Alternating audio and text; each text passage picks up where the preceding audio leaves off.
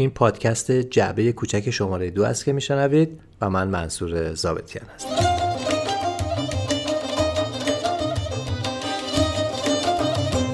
سال 1389 بود که به بهانه هفتادمین سال تولد استاد محمد رضا شجریان رفتم خدمتشون تا باشون گفتگویی بکنم. گفتگویی درباره خیلی چیزها درباره خود استاد درباره موسیقی زیرزمینی رپ عشق درباره همایون شجریان و خیلی چیزهای دیگه. فایل اون گفتگو رو پیدا نکردم که صدای استاد رو براتون بگذارم اما مصاحبه مکتوب رو نقل قول می‌کنم سوال و جوابهاش رو و از اسماعیل باستانی هم تشکر می‌کنم که در این گفتگو پاسخهای استاد شجریان رو می‌خونه. خیلی ممنون اسماعیل. پس اول مقدمه چاپ شده رو بشنوید و بعد میریم سراغ گفتگو. در مقدمه اینطور اومده.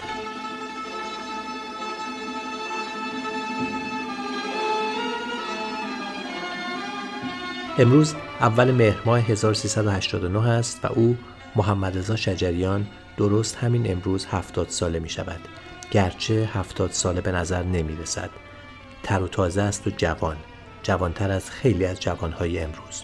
او با پیراهنی ساده و لبخندی ساده تر وارد می شود دست می دهد و سلام مرا پاسخ می گوید ساعتی می نشینیم و حرف می زنیم قبلش کمی درد دل می کنیم و او امیدواری می دهد که همه چیز بهتر می شود که جهان چاره جز این ندارد.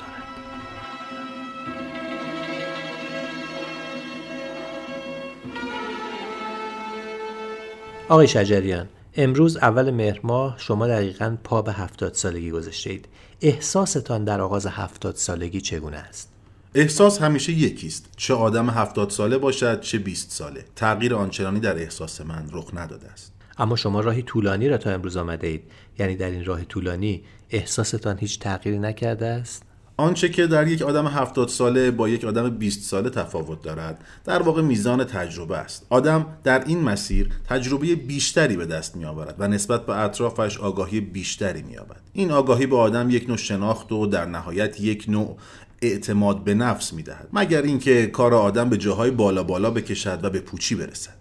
شما به تجربه اشاره می کنید در اینکه شکی نیست. مسلما تجربه شما در هفتاد سالگی با تجربهتان در 20 سالگی یکسان نیست. اما ماجرای انگیزه چه می شود آیا محمد رضا شجریان همچنان مانند 20 سالگی انگیزه شجریان شدن دارد؟ در هر کسی انگیزه ها با اقتضای سن تغییر می کند در هنرمند هم همینطور است. من هم از این قاعده مستثنا نیستم. انگیزه امروز من با آنچه پیش از این بوده تفاوت کرد. چه تفاوتی کرده است؟ یک زمانی در نوجوانی و جوانی فکر می کردم که باید به دیگران نشان دهم که خواندن یعنی چه. اما الان دنبال این نیستم. یک وقت دیگر انگیزم این شد که باید حرمت فرهنگ و هنر را دو دستی نگه دارم تا اعتبار پیدا کند. اما امروز انگیزه من این است که آنچه را در قالب اشعار تحویل داده ایم به کار ببندیم. چه کسی به کار ببندد؟ فرقی نمی کند مردم هر کسی مخاطب این اشعار است. من توقع دارم که روز به روز عده بیشتری محتوای آنچه را خوانده ام درک کنند و بتوانند مفهوم آن را در زندگی خود دخیل کنند تا از این راه زندگیشان بهتر شود. آرامش بیشتری بگیرند لحظات خوبتری را بگذرانند و رستگار شوند. آنها اگر خوب باشند من هم خوب هستم. امروز چیز دیگری نمی‌خواهم. در این راه موفق بوده اید؟ بله. موفق بودم. اما دلم می‌خواهد روز به روز عده بیشتری به آنچه خواندم توجه کنند تا من هم احساس موفقیت بیشتری کنم. می‌دانید هنر برای کمال انسانیت است و کمال هم حدی ندارد که آدم بخواهد بگوید اگر تا اینجا آمد موفق است. روز به روز مرزهای کمال گسترده تر می شود و هرچه تلاش کنی سطحش از تو بالاتر می با این انگیزه قاعدتا شما باید پرکارتر از سی سالگی و چل سالگیتان باشید. بله هستم. الان واقعا کارهای جور و جور سرم ریخته که می توانم بگویم هیچ آرامش و استراحتی ندارم. در آن سالها هیچ وقت تا این حد گرفتاری ذهنی نداشتم. آن موقع فقط دنبال موسیقی و تمرین و ارائهش بودم. اما الان خیلی مسائل دیگری در کنارش هست که هر کدام وقت مرا می‌گیرد و دائم ذهنم را اشغال می‌کنه اما وقتی می‌گویید دوست دارید که مردم اشعار را بیشتر بفهمند و بیشتر زمزمه کنند این مستلزم این است که در عرصه اجرای موسیقی فعالتر باشید بیشتر بخوانید و بیشتر با مردم در ارتباط باشید. راستش فکر می‌کنم آنقدر که باید به مردم تحویل بدهم را دادم. آنقدر شعرهای خوب از حافظ و سعدی و مولانا و عطار و دیگران خواندم که فکر می‌کنم مرور همینها هم برای مردم کافی باشد. الان هم هرچی فکر می‌کنم چه چیز دیگری بخوانم که به خوبی آن اشعاری که تا به حال خواندهام باشد به راستی چیزی پیدا نمی‌کنم. باز هم مجبور می‌شوم از لابلای آنها چیزی پیدا کنم و بخوانم. همیشه بهترین ها را خواندم و حتی بیشتر از دیگران. نقطه عظیمت انتخاب این اشعار کجا بوده است؟ وقتی آدم می‌خواهد کاری ارائه دهد طبیعتا با توجه به حال خودش و شرایط جامعه و مردم کار را انتخاب می‌کند و می‌خواند. ضمن اینکه خود موسیقی هم صرف نظر از شعر جایگاهی دارد که باید خودش را در جای جای کار نشان دهد و بدون نیاز به شعر ارزش های خودش را داشته باشد.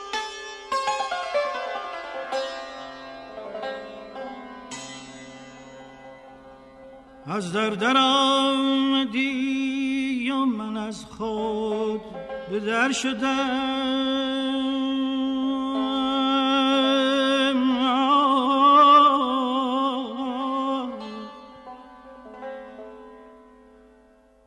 از در در آمدی و من از خود به در شدم.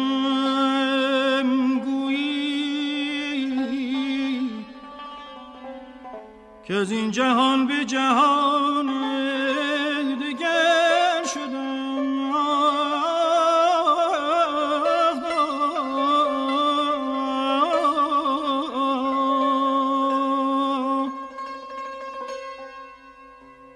گفتگویی از شما در روزنامه اطلاعات در سال 1356 چاپ شده که در آن به وضعیت موسیقی آن روزها به شدت تاخته اید.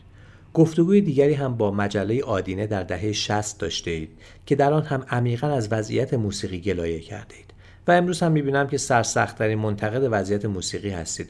آیا معتقدید وضعیت موسیقی هیچگاه در این ملک سامان نمی‌گیرد؟ بخشی از موسیقی به مردم وابسته است و بخشی دیگر از آن به هنرمند. اما در این میان ارگان هایی هستند که رابط میان این دو بخشند. ما سعی می‌کنیم همیشه بهترین ها را ارائه دهیم و مردم هم همیشه در انتظار بهترین ها هستند. اما در این میان همیشه کسان و جاهایی که واسطه بودند کار را خراب کردند. در آن دوران هم که رادیو تلویزیون متولی و مبلغ اصلی موسیقی بود موسیقی های سطح پایین و اغلب کابارئی حرف اول را می‌زد. با وجود همه بزرگانی که در رادیو و تلویزیون بودند و سعی داشتند کارهای خوب ارائه شود اما در نهایت سیاست این نهاد به سمت موسیقی کاباره‌ای مایل بود. تهیه کنندگان این آثار قدرت اصلی را در دست داشتند و این نوع موسیقی را ترویج می‌کردند. اوضاع آنقدر بد و بدتر شد که در سال 1355 کار را رها کردم و گفتم دیگر نمی‌خواهم با رادیو تلویزیون کار کنم. ولی مردم همچنان مشتاق بودند و من همچنان پی کار را داشتم تا این ارتباط بین من و مردم حفظ شود. اما معمولا در همه شرایط کسانی در این وسط بودند تا این ارتباط را خراب یا کمرنگ کنند. این وضعیت همچنان و تا امروز ادامه دارد. امروز صدا و سیما مدعی بزرگ موسیقی است که هیچ توجهی به موسیقی خوب ندارد. آنها سیاست های خود را دنبال می کنند و برایشان تفاوتی نمی کند که چه چیزی پخش کنند. از سوی ارگان های دیگر هم اتفاقی نمی افتد.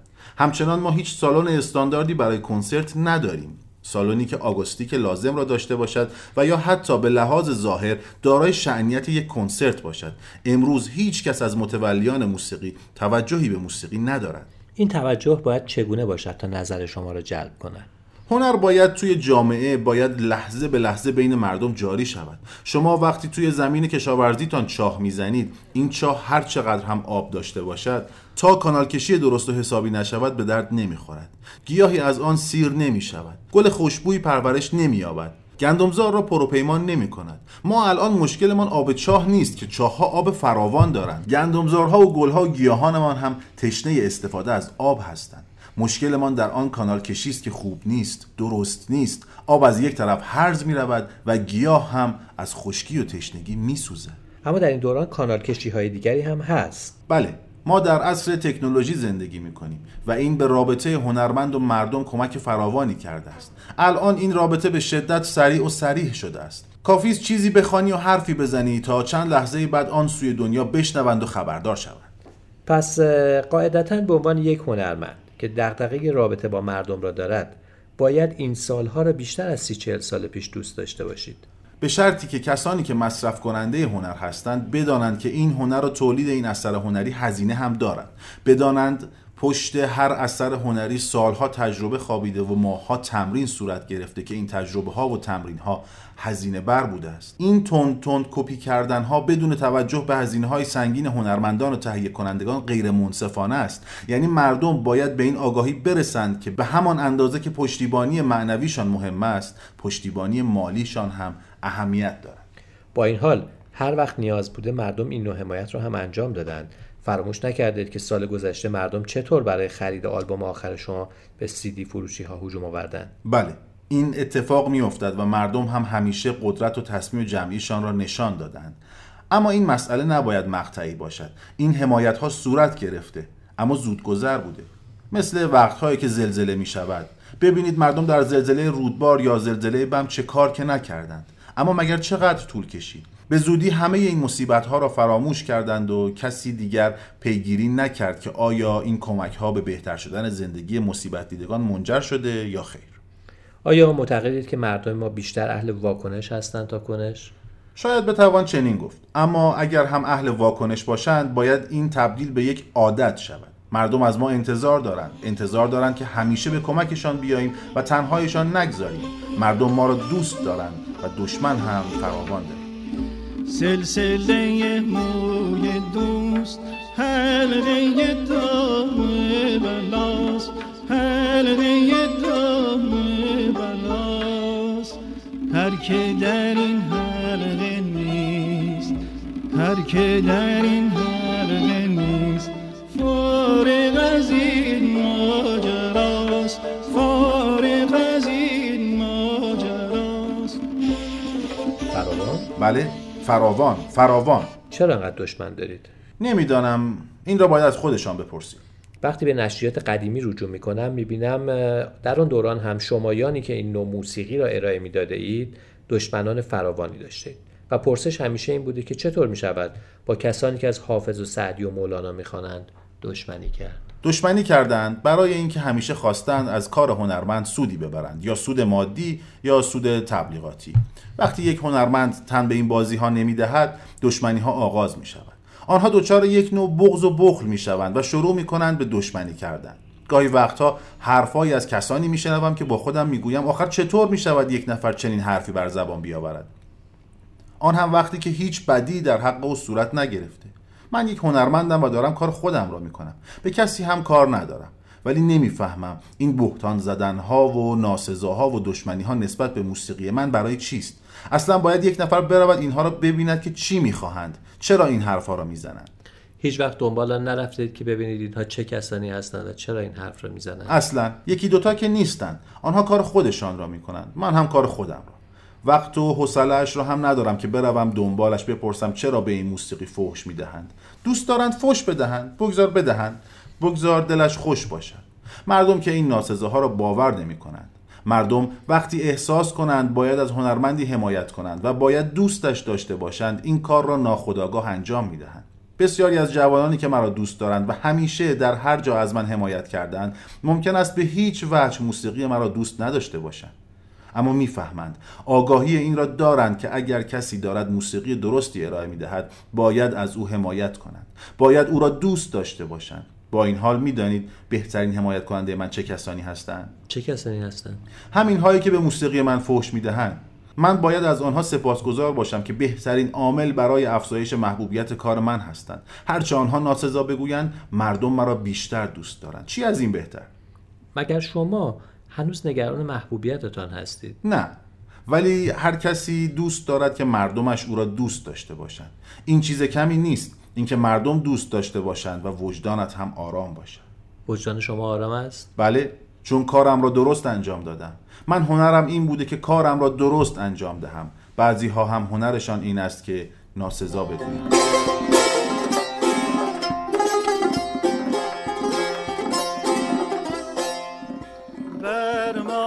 بسی کمان ملامت کشید بر ما بسی کمان ملامت کشیده تا کار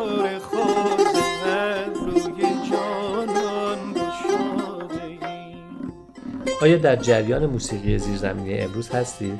خیلی کم پیش می آید که چنین موسیقی را گوش کنم. دو سه باری در جایی بودم و چیزهایی شنیدم اما هیچ وقت آن را دنبال نکردم. موسیقی بایگانی های مختلفی دارد. سرچشمه های متفاوتی دارد که در دوران تکنولوژی مدرن باعث شده در ارتباط بیشتری با یکدیگر قرار بگیرند.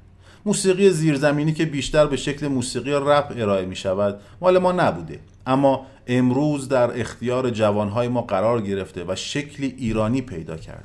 چون به نوعی ما موسیقی شبیه آن را داشته ایم چه دراویشی که در خیابان ها میخواندند چه روزخانهایمان که حرفهاشان را لابلای مرسیه ها و مداهی ها به مردم می‌گفتند و چه پیش پرده های تئاتر که حرفهای انتقادی می‌زدند. اینجا می‌بینید که موسیقی رپ امروز در مضمون و محتوا چندان از موسیقی جاری در کوچه و بازار ما دور نبوده است. حالا امروز ریتم متفاوتی پیدا کرده و با موسیقی غربی درآمیخته. اما در آن دوران هیچگاه کلام تا این حد بیپروا نبوده. بله خب به هر حال آن شعرها بیشتر جنبه مذهبی داشته یا مداهی بوده یا چاووشخانی یا انتقادهای ظریف. اما الان موسیقی رپ بیشتر جنبه اعتراضی پیدا کرده و این اعتراض گاهی به شکل بیپروایی خودش را اثبات می کند بیپروایی که گاهی دیگر تبدیل به بیادبی می شود چرا؟ این بیادبی از کجای جامعه ما می آید؟ به نظرم مقصر این بیادبی ها مسئولان هستند. مشکل ما آنهایی بودند که چنان سایه سنگین خودشان را روی سر این جوانها انداختند که آنها مجبور شدند بروند توی زیرزمین خانهشان و هنرشان را تولید کنند. آنها اجازه ندادند جوان در جهت اصالت خودش پیش برود و آن وقت سر از یک جای دیگری درآورده. مقصر مسئولانند. در همه جای دنیا هم همینطور است. این محدودیت ها انحراف می آورند مردم و جوان ها هیچ تقصیری ندارند. وظیفه شما این وسط چیست؟ اینکه بیش از پیش اصالت این جوانها را بهشان یادآوری کنم. اینکه از آنها بخواهم حتی اگر حرف جدیدی می‌خواهند بزنند که باید بزنند اصالتشان را فراموش نکنند. هیچ کس از آنها انتظار ندارد که به سنت پای بند باشد. این تصمیم خود آنهاست که بخواهند دنبال روی سنت پیشینیانشان باشند یا سنت شکنی کنند. اما این انتظار از آنها می رود که اصالتشان را حفظ کنند. من خودم در بسیاری از موارد برخلاف سنت های رایج حرکت کردم اما تمام تلاشم این بوده که اصالتم و ریشم را فراموش نکنم. فراموش نکنم که کجایی هستم و ریشم در کجاست. مصداق این سنت چکنی اما پایبندی به اصالت ها در کارهای شما چه بوده؟ وقتی شروع کردم به خواندن شعر نو در فضای موسیقی سنتی این اتفاق افتاد. کسی انتظار نداشت شعر نیما و سهراب و اخوان سالس را با نوای سنتور و کمانچه بشنود. من این کار را کردم و طبیعی است که در ابتدا هم مخالفانی داشتم. همانطور که هر سنت چکنی دارد. همانطور که نیما هم مخالفانی چنین داشت.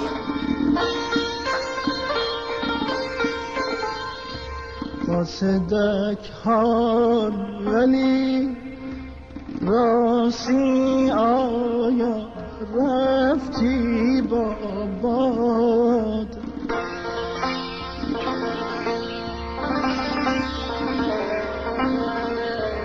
با تو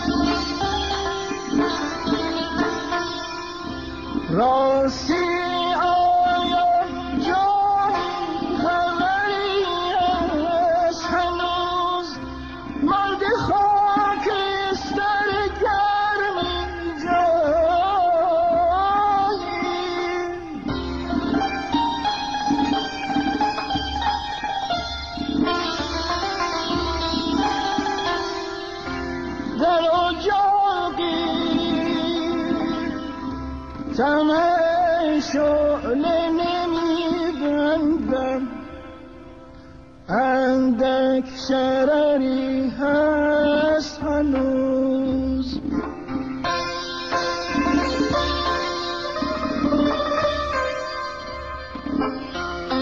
قاصدک قاصدک قاصدک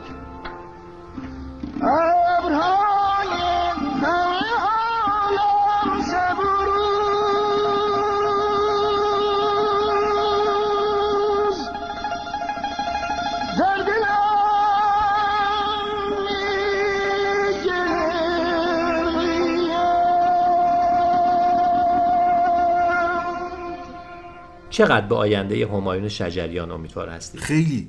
همایون تا اینجا درست آمده. حرفهای زیادی برای گفتن دارد که تا اینجا گفته و پس از این هم فراوان خواهد گفت. آیا این حرفها حرفای شماست؟ حرفهای خودش است. اما من هم با اغلب آنها موافقم. حرفهای زمانه خودش است. اگر روزی بخواهد حرفی بزند که حرف شما نباشد با او مخالفتی نمی اصلا. او خودش یک آدم بالغ و با تجربه و خوشفکری است که نظریات خودش را دارد. اما بسیاری معتقدند که همایون به شدت به شما وابسته است بدون اجازه شما هیچ کاری نمی‌کنه. نه نه عشق و علاقه پدر و پسری بین ما هست اما هیچ وابستگی هنری میان ما وجود نداره. و اگر روزی همایون از شما پیشتر بیفتد شما ناراحت نمی‌شوید؟ باید بیفتد که اگر نیفتد آب قش می‌کنه. تمام آرزوی من این است که همایون از من جلوتر برود.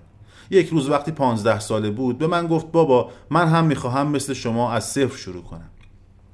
بلا فاصله به او گفتم تو غلط می‌کنی. من از صفر آمدم تا اینجا. حالا می‌خواهی دوباره از صفر شروع کنی؟ تو باید از همینجا شروع کنی. هیچ وقت دعوایش نکردی؟ هیچ وقت. کسی نمی‌تواند باور کند که ارتباط من با همایون تا چه حد عاشقانه است. درست از مقابل در ورودی دفترتان تا اینجا در اتاقی که الان روبروی هم نشسته ایم دیوارها پر هستند از عکس ها و طرحهایی از صورت شما. آیا این بدان معنی است که شما شیفته خودتان هستید؟ هیچ کدام از این عکس ها را من نزدم. همه اش را بچه ها انتخاب کردند. اتفاقا همیشه به آنها اعتراض می کنم که چرا اینقدر عکس مرا می‌زنند روی دیوار. خیلی از این عکس ها هم عکس است که توی جلد نوارها کار شده است. در این لحظه های آغازین هفتاد سالگی چه چیزی شما را به ادامه زندگی امیدوار می کند آقای شجریان؟ زمان دارد میگذرد. این لحظه ها مثل سیبی هستند که روی آب شناورند. باید دستت را دراز کنی و سیب را چنگ بزنی. همه امیدم این است که در این سالهای باقی مانده سیبهای بیشتری از روی آب بگیرم